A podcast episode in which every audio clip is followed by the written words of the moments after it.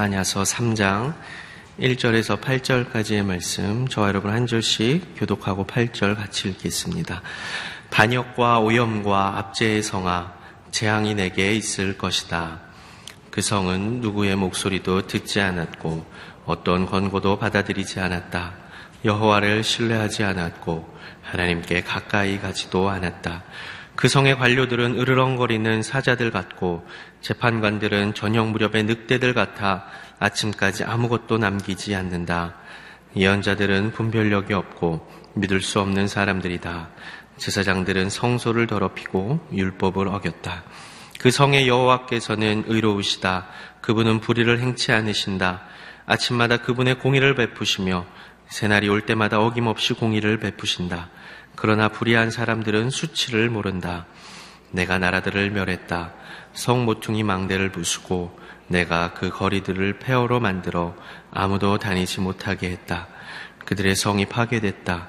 한 사람도 단 한 명의 주민도 남지 않았다. 적어도 너는 나를 경외할 것이고 내 가르침을 받아들일 것이다. 그러면 내가 그들을 징벌한다 해도 그들이 있는 곳을 멸하지는 않을 것이다 라고 생각했었다.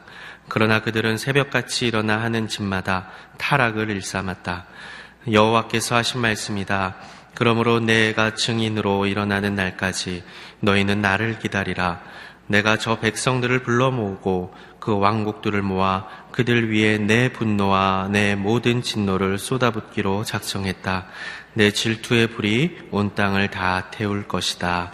아멘. 극률의 하느님 제 길로 가는 백성이라는 제목으로 박종길 목사님 말씀 전해 주시겠습니다.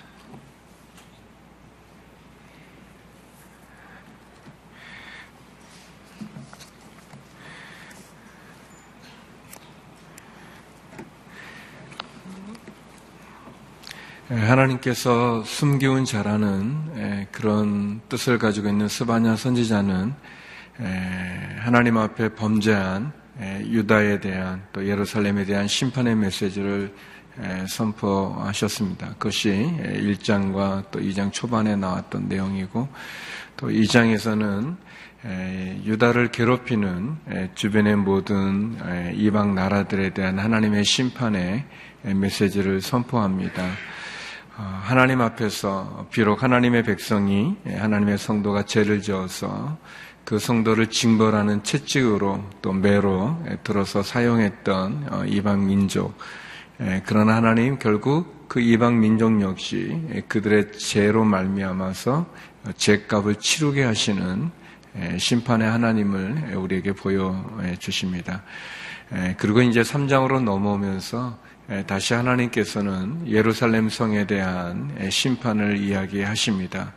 그러나 그 심판이 하나님의 목적이 아니고 또 하나님의 결론이 아니고 또 하나님께서 진정 원하시는 것이 아니라 그 심판을 통해서 이스라엘이 회개하기를 원하고 또 예루살렘이 주님께 돌아오기를 원하는 하나님의 마음을 우리가 만날 수 있습니다. 오늘 본문 가운데서도 예루살렘의 죄에 대해서도 하나님 분명하게 엄중하게 말씀하시면서도 그 속에서도 공의를 행하시는 하나님 또 이스라엘을 향하여서 자기의 백성이 다시 돌아오기를 원하시는 기다려 주시는 그 하나님을 우리가 만날 수 있습니다. 먼저 우리 1절, 2절 말씀 같이 한번 읽어보겠습니다. 1절, 2절 말씀입니다. 시작. 반역과 오염과 압제의 성아, 재앙이 내게 있을 것이다. 그 성은 누구의 목소리도 듣지 않았고 어떤 권고도 받아들이지 않았다. 여호와를 신뢰하지 않았고 하나님께 가까이 가지도 않았다. 예, 여기 보면 이 성에 대한 이름은 나오지 않지만 예, 우리가 이 문맥을 따라서 보게 되면 어, 이 성은 바로 예, 남유다의 수도였던 예루살렘 성인 것을 알 수 있습니다. 다윗에 의해서 어, 가나안의 여부스 족속으로부터 되찾았던 하나님의 법계를 모셔왔던 또 하나님의 성전이 세워졌던 그래서 하나님의 영광이 머물렀던 그 예루살렘인 것을 알 수 있습니다. 그러나 그 예루살렘이 어떻게 됐습니까? 여기 보니까 반역, 하나님을 향하여서 거역하고 하나님을 향하여 배반하고 또 오염, 우상으로 말미암아서 더럽혀져 있는 제약으로 말미암아서 수치로 말미암아 오염되어져 있는 압제의 성 하나님의 백성을 기이 여기지 못하고 이스라엘 하나님의 왕들이 하나님의 백성들을 압제하는 반역과 오염과 압제의 성 그래서 결국 재앙이 머무는 성이 되어진 거죠. 하나님의 영광이 머물렀던 곳이고 또 하나님을 섬기는 백성들의 예배가 있었던 곳이지만 하나님의 법계가 머물고 하나님의 성전이 있는 곳이지만 결국 우상을 섬기고 하나님의 말씀을 떠나 하나님 앞에 불순종 가운데 거하면 결국 어, 하나님의 영광이 머물렀던 그 성에 하나님의 영광은 떠나가게 되고 오로지 심판과 멸망만이 있는 것을 보게 되어집니다. 2절에 어, 보면 이 성이 가지고 있는 하나님 앞에 네 가지의 범죄를 우리에게 설명해 주죠.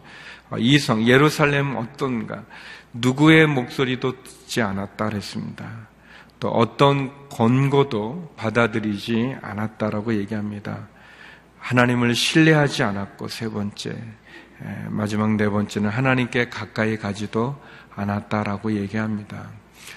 어, 예루살렘이 하나님의 은혜를 입은 곳이고 또 하나님을 예배했던 장소고 하나님의 성전이 있던 곳이었지만 그러나 하나님의 목소리, 하나님의 음성을 듣지 않고 하나님의 겉면도 받아들이지 않고 하나님을 신뢰하지도 않고 하나님께 가까이 하지 않는다면 그것이 예루살렘이어도 하나님의 성전이 거기에 있다 할지라도 하나님의 법궤를 모셨던 예배자들이 있는 곳이라 할지라도 결국 하나님의 심판을 받게 된다는 것을 우리에게 보여주고 있습니다. 사랑하는 성도 여러분, 어떻게 보면 우리들의 모습 가운데 우리가 하나님을 잘 믿고 하나님을 잘 섬기고 또 하나님 어, 십자가를 깨닫고 어, 예수 그리스도를 나의 구주로 영접하여 그 은혜 가운데 우리가 머물 때 하나님이 우리에게 주시는 큰 은혜와 축복이 있죠. 그렇지만 우리의 마음이 교만해져서 하나님을 인정하지 않는다면 우리의 마음이 불순종 가운데 거하여서 하나님의 말씀대로 살아가기보다 내 육신의 어떤 욕정대로 살아가고 어, 내 마음이 내 발걸음이 세상의 유혹에 끌리는 대로 따라가게 되어진다면 그럼 우리도 예루살렘처럼 하나님의 영광이 머물렀지만 그 영광이 떠나갈 수 있고 어, 하나님의 은혜가 머물렀지만 그 은혜가 거두어질 수 있는 것을 우리가 이 예루살렘을 통해서 또 스바냐 선지자의 말씀을 통해서 우리를 돌아볼 수 있어야 될 것입니다. 하나님의 목소리도 듣지 않고 겉면도 받아들이지 않고 하나님을 신뢰하지도 않고 하나님께 가까이 가지도 않는다면 예루살렘에 임했던 그 심판이 우리에게도 역시 임하지 않겠습니까? 계속해서 하나님 지도자들에 대한 또 제약에 대해서도 어, 경고하고 있습니다. 3절, 4절 말씀인데요. 우리 3절, 4절 같이 한번 읽어보겠습니다. 시작. 그 성의 관료들은 으르렁거리는 사자들 같고 재판관들은 저녁 무렵의 늑대들 같아 아침까지 아무것도 남기지 않았다. 예언자들은 분별력이 없고 믿을 수 없는 사람들이다. 제사장들은 성소를 더럽히고 율법을 어겼다.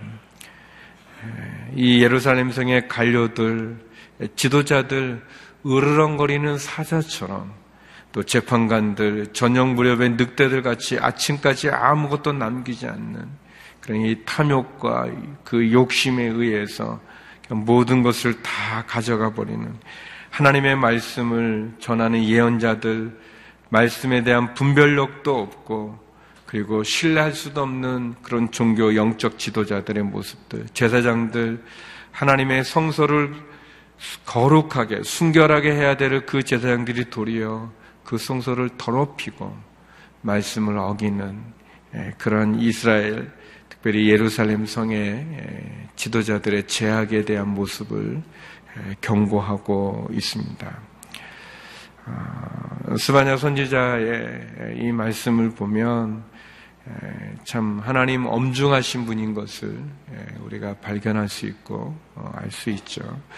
예루살렘의 제약에 대한 그런 하나님의 심판의 메시지 또 그들의 모습을 경고하고 또 지도자들에 대한 제약에 대해서 어, 하나님 엄중하게 이야기하는 것을 보면서 우리가 두 가지를 교훈을 얻을 수 있는 것 같습니다. 첫 번째는 결국 영적으로 깨어있지 않으면 깨어있지 않으면 은혜와 축복은 사라져 버리고 하나님의 심판과 멸망에 처할 수밖에 없다는 것을 우리가 알게 됩니다. 예루살렘 거룩한 성이라고 말하는 하나님의 영광이 머무는 성이라고 말하지만 그러나 결국 영적으로 깨어있지 않으니까 결국 하나님 앞에 온전한 모습으로 나가지 못하고 하나님 신뢰하지도 않고 가까이 하지도 않고 그분의 겉면의 말씀을 듣지도 않으니까 결국은 심판을 받게 되는 것. 은혜와 축복은 사라져 버리고 하나님의 심판과 멸망만이 있을 수 있다는 것을 우리에게 경고하고 있습니다. 또 두 번째로 결국 하나님의 말씀대로 살지 못하면 예, 우리도 타락할 수 있고 그리고 우리가 멸망의 길을 걸을 수 있다는 것을 우리들에게 보여주고 있습니다. 이스라엘 백성들이 가졌던 그 자부심이 무엇입니까? 하나님이 우리를 선택했다는 거 아니겠습니까? 하나님이 우리를 택해 주셔서 예, 우리는 그의 백성이 되고 하나님은 우리의 하나님이 되어 주시는 그래서 우리는 아브라함의 자손이라고 말하고 할례 받은 자녀라고 말하는 그 하나님의 선택받은 것 속에 쌓여서 말이죠. 그러나 하나님 말씀을 듣지도 않고 겉면을 받아들이지도 않고 하나님 신뢰하지도 않고 더 나가서 하나님 가까이 하지도 않는다면 그리고 제사장들은 성소를 더럽히고 율법을 어기고 예언자들 말씀을 온전히 전해야 될 그들이 말씀에 대한 분별력도 없고 믿을 수도 없는 존재들이 되어진다면 재판을 그릇되게 하여 탐욕에 가득 차서 모든 것을 다 아침까지 아무것도 남기지 않는 그런 늑대 같은 그런 재판관들, 으르렁거리는 사자 같은 지도자들, 그렇게 된다면 결국 아, 하나님의 심판 앞에 결국은 무너질 수밖에 없는 것, 그것을 보게 되어집니다. 그래서 우리가 예루살렘의 제약에 대한 심판을 보면서 다시 한번 우리가 깨어 있어야 된다는 것을 그런 결론에 이르게 되죠. 저와 여러분 하나님의 말씀 가운데 깨어 있는 신앙을 갖기를 주의 이름으로 축원합니다. 음, 우리가 깨어 있지 않으면 정신 차리지 않으면 결국 우리도 모르는 사이에 우리가 무너질 수 있습니다. 예루살렘이라고 하는 그 다윗이 가졌던 그 영광 가운데만 휩싸여 있으면서 하나님을 가까이 하지도 않고 그의 말씀을 듣지도 않는다면 또 특별히 지도자들이 이렇게 하나님을 떠나 있다면 깨어 있지 못하다면 말씀대로 살아가지 않는다면 결국 심판을 받게 되어지는 현실의 모습을 보게 되어집니다. 참 그 이상한 것 같아요. 그 이렇게 신앙이 이렇게 쭉 이렇게 이제 뭐라 그럴까 이제 신앙의 연수라고 그럴까요? 이제 신앙의 이렇게 이쪽은 신앙의 그래프를 그리면 이쪽은 신앙의 연수고 또 이쪽은 우리의 신앙의 깊이라고 그러면 이렇게 연수가 갈수록 이게 신앙의 깊이가 점점 높아지면 좋겠는데 이게 가다가 푹 떨어지고 가다 푹 떨어지고 어 저만 그러는가요? 이, 게 그냥 쭉 이렇게 갔으면 좋겠는데 그렇지 않잖아요. 어, 제가 굉장히 그 당황했던 경험들이는 뭐냐면 이제 전도사로 있다가 목사 안수 받을 때요. 어, 그 전날 이제 제가 선교사 훈련 받는 중에 목사 안수를 받았는데 예, 대전에서 이제 안수식이 있었어요. 예, 저는 이 전도사하고 목사는 좀 다르잖아요. 전도사는 벌써 세, 세 글자고 이 목사는 두, 두 글자가 두 개잖아요. 차원이 좀 다르고 또 목사는 이제 축도도 할 수 있는 그런 그 건의를 그런 이제 자격을 부여받지 않습니까? 목사가 되면 그냥 달라질 줄 알았는데 어 그런데 이제 교회가 좀 작았어요. 그 이렇게 아, 그 임직받는 그 교회가 이제 목사님 되는 새로 목사님 되는 분들은 많은데 그러니까 가족들도 많이 오고 성도도 많이 하는데 그 교회 자체는 작아가지고 예, 그렇지만 아무튼 제가 이제 그 전날 생각하기로 제가 이제 다르게 좀 살아가야 될라고 생각도 했었고 기도도 하고 또또 에, 또 이게 안수를 받으면 목산수 받으면 참 사람이 달라질 줄 알았는데 아무튼 그 안수 받고 나, 오면서 이제 우리 가족 사진을 찍으려고 그러는데 그 계단에서 찍으려고 그러는데 사람들이 너무 붐벼가지고 이게 가족 사진 찍기조차 힘든 거예요. 막 몰래 이렇게 찍으려고 그러면 지나가고 막 하고. 근데 제 마음에 이렇게 화가 나는. 짜증이 나면서 아, 왜 이렇게 왜 사람들이 이렇게 좀 많은 거야? 왜 이런 데서 이렇게 한 거야? 뭐 하면서. 근데 그 모습이 전도사 때나 똑같은 거예요. 안수 받는다고 달라질 줄 알았는데 그렇지가 않고 그냥, 그냥 똑같은 거기에 제가 굉장히 놀랬고, 아, 이게 목사가 된다고 목사여서 달라지는 게 아니라는 거를 그때 제가 받고 한, 한, 한 시간도 안 돼서 깨달았어요. 그거 하나 하고, 또 제가 선교지에 갔을 때 느꼈던 건데, 예, 저는 이제 선교지 가기 전에 선교사님들은 굉장한 분들이라고 생각했었던 게 있었었어요. 영적 전쟁에 있는 최 전방에 있는 그런 표현들을 많이 하셨었어요. 쓰셨으니까. 그래서 굉장히 이렇게 선교지 가면은 막 이렇게 좀, 어, 막 영적으로 이렇게 충만해 있어가지고 뭐 대단한 막 그런 생각을 했었었어요. 그렇게들 많이 얘기들을 하셔가지고. 예, 근데 제가 정작 선교사가 돼가지고 이제 선교지에 갔는데, 어, 뭐 일주일도 안 됐을 것 같아요. 어, 아닌 거예요. 뭐 영적으로 충만한 게 아니라 좀 약간 이상한 거예요. 예, 그러면서 더 느끼는 건 뭐냐면 뭐 한 시간이 한 1년 정도 지났을 때는 말이죠. 어, 제가 아주 근본적인 질문, 내가 믿음이 있는가? 내가 하나님을 믿는 사람인가? 이게 말도 안 되는 일 아니겠어요? 예, 선교사가 자기가 믿음이 있는지 없는지를 가지고 괴로워하고 고민하고 기도한다는 게 어, 생각에 상상이 안 되잖아요. 아, 원래 다 그렇게 알고 있었나요? 예, 아, 저는 너무너무 저가 놀랐어요. 내가 선교사인데 내 믿음 하나 가지고 씨름하고 있다니 그 제 모습이 말이죠. 예, 사랑하는 성도 여러분, 예, 우리가 어, 교회를 많이 다녔다는 것이 우리의 신앙을 지켜주는 것이 아니고 우리가 목사, 선교사라고 하는 그 우리의 직책이 뭐 집사님이 되고 권사님이 되고 장로님이 되어지고 그것이 결코 우리를 지켜주는 방어막이 될 수 없다는 것을 우리가 기억할 필요가 있습니다. 예루살렘, 하나님의 영광이 머물렀던 그 예루살렘이 이렇게 무너지지 않습니까? 어떻게 하나님의 말씀을 듣지도 않으려 하고 겉면도 받아들이지도 않고 가까이 하지도 않고 신뢰하지 않으면 또 영적인 지도자들이 타락하고 영적인 지도자들이 무너져 내리면 예루살렘도 이렇게 멸망의 자리 가운데 있을 수밖에 없는 것입니다. 우리가 깨어 있지 않으면 하나님의 말씀에 순종하지 않으면 언제든지 우리가 넘어질 수 있고 쓰러질 수 있고 그리고 하나님 앞에 부족할 수밖에 없는 존재라는 것을 우리가 기억할 필요가 있습니다. 그래서 우리의 마음, 그 하나님의 엄중함 앞에 늘 경외하는 마음을 갖고 겸손하게 교만해 가지고는 누구나 나 넘어지게 되어져 있습니다. 나는 됐지, 나는 괜찮을 거야. 그게 사단의 속임수입니다. 나는 괜찮아. 난 내가 조심해야 됩니다. 난 다른 사람 생각할 것도 없고 그냥 내가 조심해야 되지. 아, 이 정도면 됐어요. 이 정도면 된 게 아니라 아직도 멀은 게 우리의 모습입니다. 우리가 하나님 앞에 가는 그날까지 늘 겸손하게 두렵고 떨리는 마음으로 우리의 믿음을 지켜나가야 될 것입니다. 그렇지만 하나님, 그런 예루살렘의 제약에 대해서도 그렇지만, 그러나 하나님 우리에게 기다려 주시는 기회를 주시는 하나님의 모습을 스바냐 선자는 우리에게 이야기합니다. 우리 5절 6절 말씀 같이 한번 읽어보겠습니다. 5절 6절입니다. 시작 그 성에 여호와께서는 의로우시다. 그분은 불의를 행치 않으신다.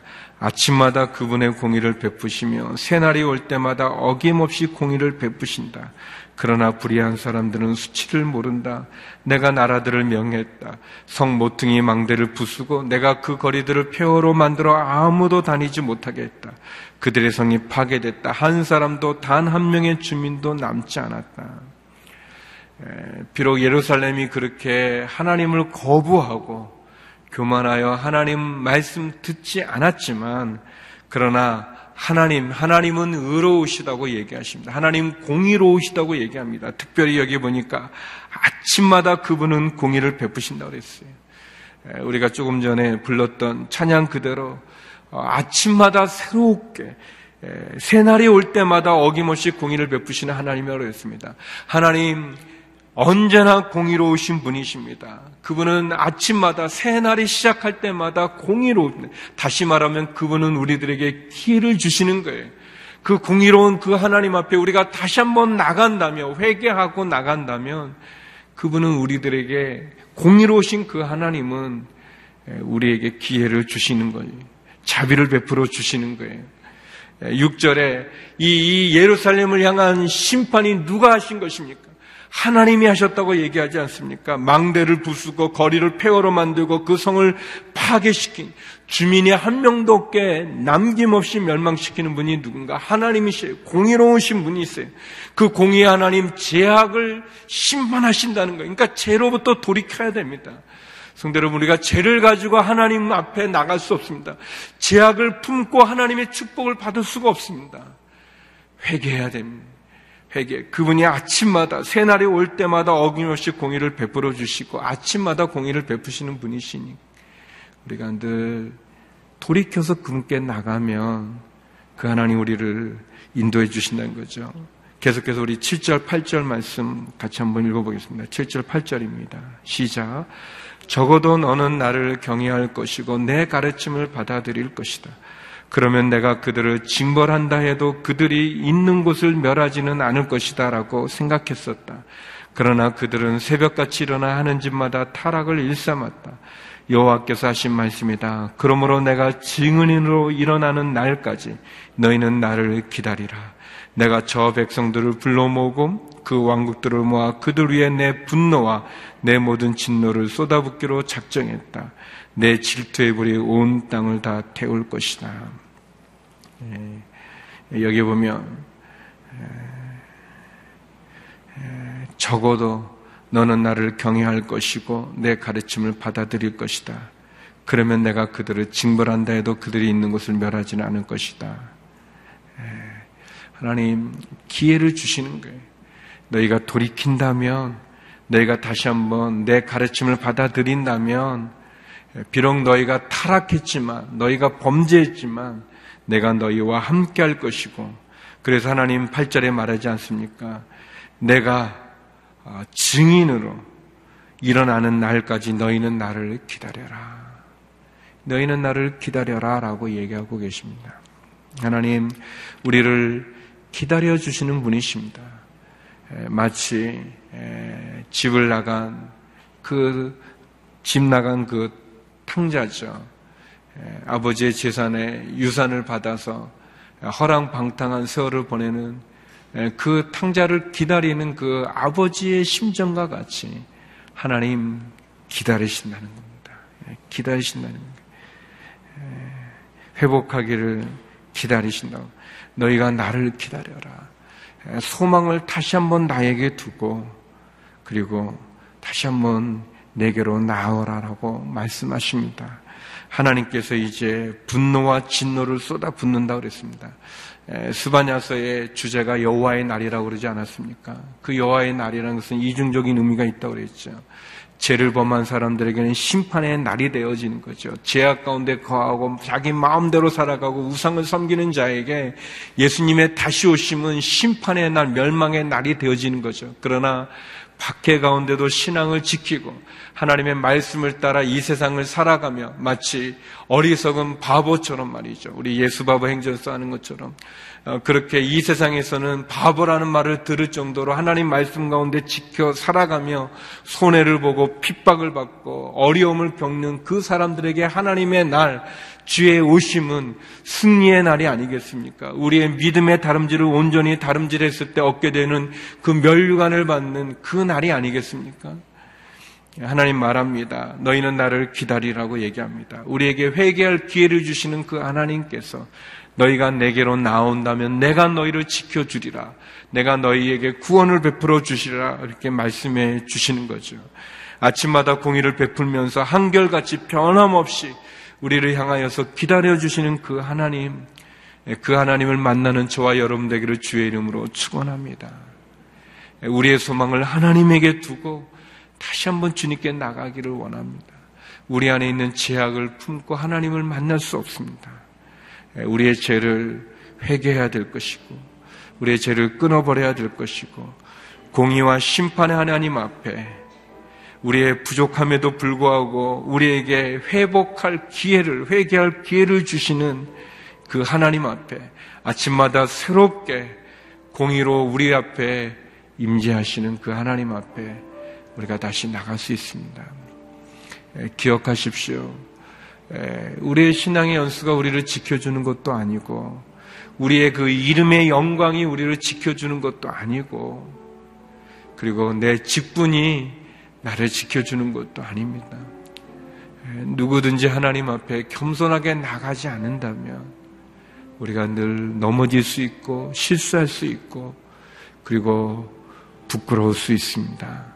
다시 한번 하나님의 말씀 앞에 겸손히 그분 앞에 나가는 그분이 베푸시는 그 은혜를 그분이 우리에게 주시는 그 기회를 그분이 우리에게 허락하신 그 자비를 우리가 사모하면서 다시 한번 주님 앞에 나가 오늘도 승리하는 저와 여러분이 되기를 주의 이름으로 축원합니다. 우리 시간 같이 기도했으면 좋겠습니다. 하나님 영적으로 깨어 있게 하여 주시옵소서. 말씀대로 살아가게 하여 주시옵소서. 아침마다 공의를 베푸시는 한결같은 하나님 기회를 주시는 그 하나님 앞에 다시 한번 겸손함으로 주의 말씀을 사모함으로 죄를 회개하고 주 앞에 나가는 저희가 되게 하여 주시옵소서. 함께 통성으로 기도하며 나가겠습니다. 기도하시겠습니다. 거룩하신 아버지 하나님, 예루살렘이 그 영광 가운데 있지만 하나님, 하나님의 말씀을 듣지도 않고 그 겉면을 받아들이지도 않고 결국 하나님을 떠나 하나님 가까이 하지도 않는다면 지도자들이 타락하고 그 성소를 더럽히며 하나님의 말씀에 불순종의 길을 간다면 예루살렘이어도 하나님의 성전이 있는 곳이어도 하나님 결국 심판받을 수 없는 것을 보게 되어집니다. 하나님 깨어나게 하여 주시옵소서. 잠자는 우리의 영혼이 깨어나게 하여 주시옵소서. 교만한 우리의 심령이 겸손으로 다시 한번 주 앞에 엎드리게 하여 주시옵소서. 공의를 행하시며 아침마다 공의를 베풀어 회개할 기회를 주시는 그 하나님의 은혜 앞에 나가게 하여 주시옵시고 하나님 다시 한번 겸손하게 주의 말씀에 순종하여 죄를 벗어버리고 회개하고 주께 나와 은혜를 입을 수 있는 저희가 되게 하여 주시옵소서. 다시 한번 주 앞에 바로 쓰는 저희의 삶 되게 하여 주시옵소서. 거룩하신 하나님, 예루살렘이어도 범죄하면 심판을 받는 것을 보았습니다. 하나님 아버지, 교만함으로 주 앞에 범죄하고도 죄를 짓고서도 회개하지 못하는 그런 우리의 완악함을 용서하여 주시옵소서. 하나님 말씀에 순종하게 하여 주시고 깨어 있게 하여 주시옵시고 주님이 주시는 그 기회를 놓치지 않고 다시 한번 주 앞에 바로 쓰는 저희가 되게 하여 주시옵소서. 하나님 낙심하여 쓰러진 주의 성도가 있다면 일으켜 세워 주시옵소서. 육체의 질병으로 신음하는 환우들이 있다면 하나님 그 질병을 치료하여 주시옵소서. 하나님 깊은 수렁에 빠져 있다면 나오게 하여 주시고 그 어둠의 긴 터널을 통과하게 하여 주시옵소서. 자녀의 문제로 어려운 가정이 있다면 그 자녀를 향한 하나님의 은혜를 구합니다. 하늘의 문을 열어 주시옵소서. 특별히 선교지의 선교사님들을 기억하여 주시옵시고 주님, 어려운 상황 가운데도 다시 한번 은혜와 자비를 구하며 주 앞에 엎드려 부르짖는 성도들이 있다면 하늘의 문을 열어 주시옵소서. 하늘의 은혜를 허락하여 주시옵소서. 이제는 우리 주 예수 그리스도의 은혜와 아버지 하나님의 그 크신 사랑과 성령의 교통하심이 깨어 하나님의 회개할 기회를 주시는 그 기회를 통해 다시 한번 하나님께 엎드리기를 원하는 머리 숙인 주의 성도님들과 성교사님들 가운데 이제로부터 영원히 함께 얻길 간절히 축원하옵나이다. 아멘.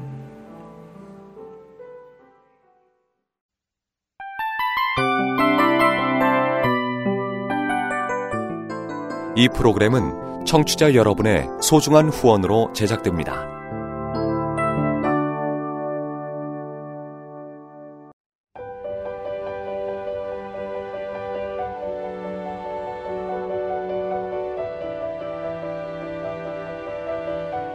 세상에는 수많은 교회들이 있지만 더 깊이 있는 말씀 강해를 찾기 위해 크기로만 교회를 선정하지 않습니다. 보다 좋은 영적 콘텐츠를 더 많이 나누기 위해 방송비를 받지 않습니다. 1년 365일 복음만 전하고 싶어서 우리는 광고를 하지 않습니다. 온누리의 복음을 땅끝까지 CGN TV와 함께 땅끝 성교사가 되주세요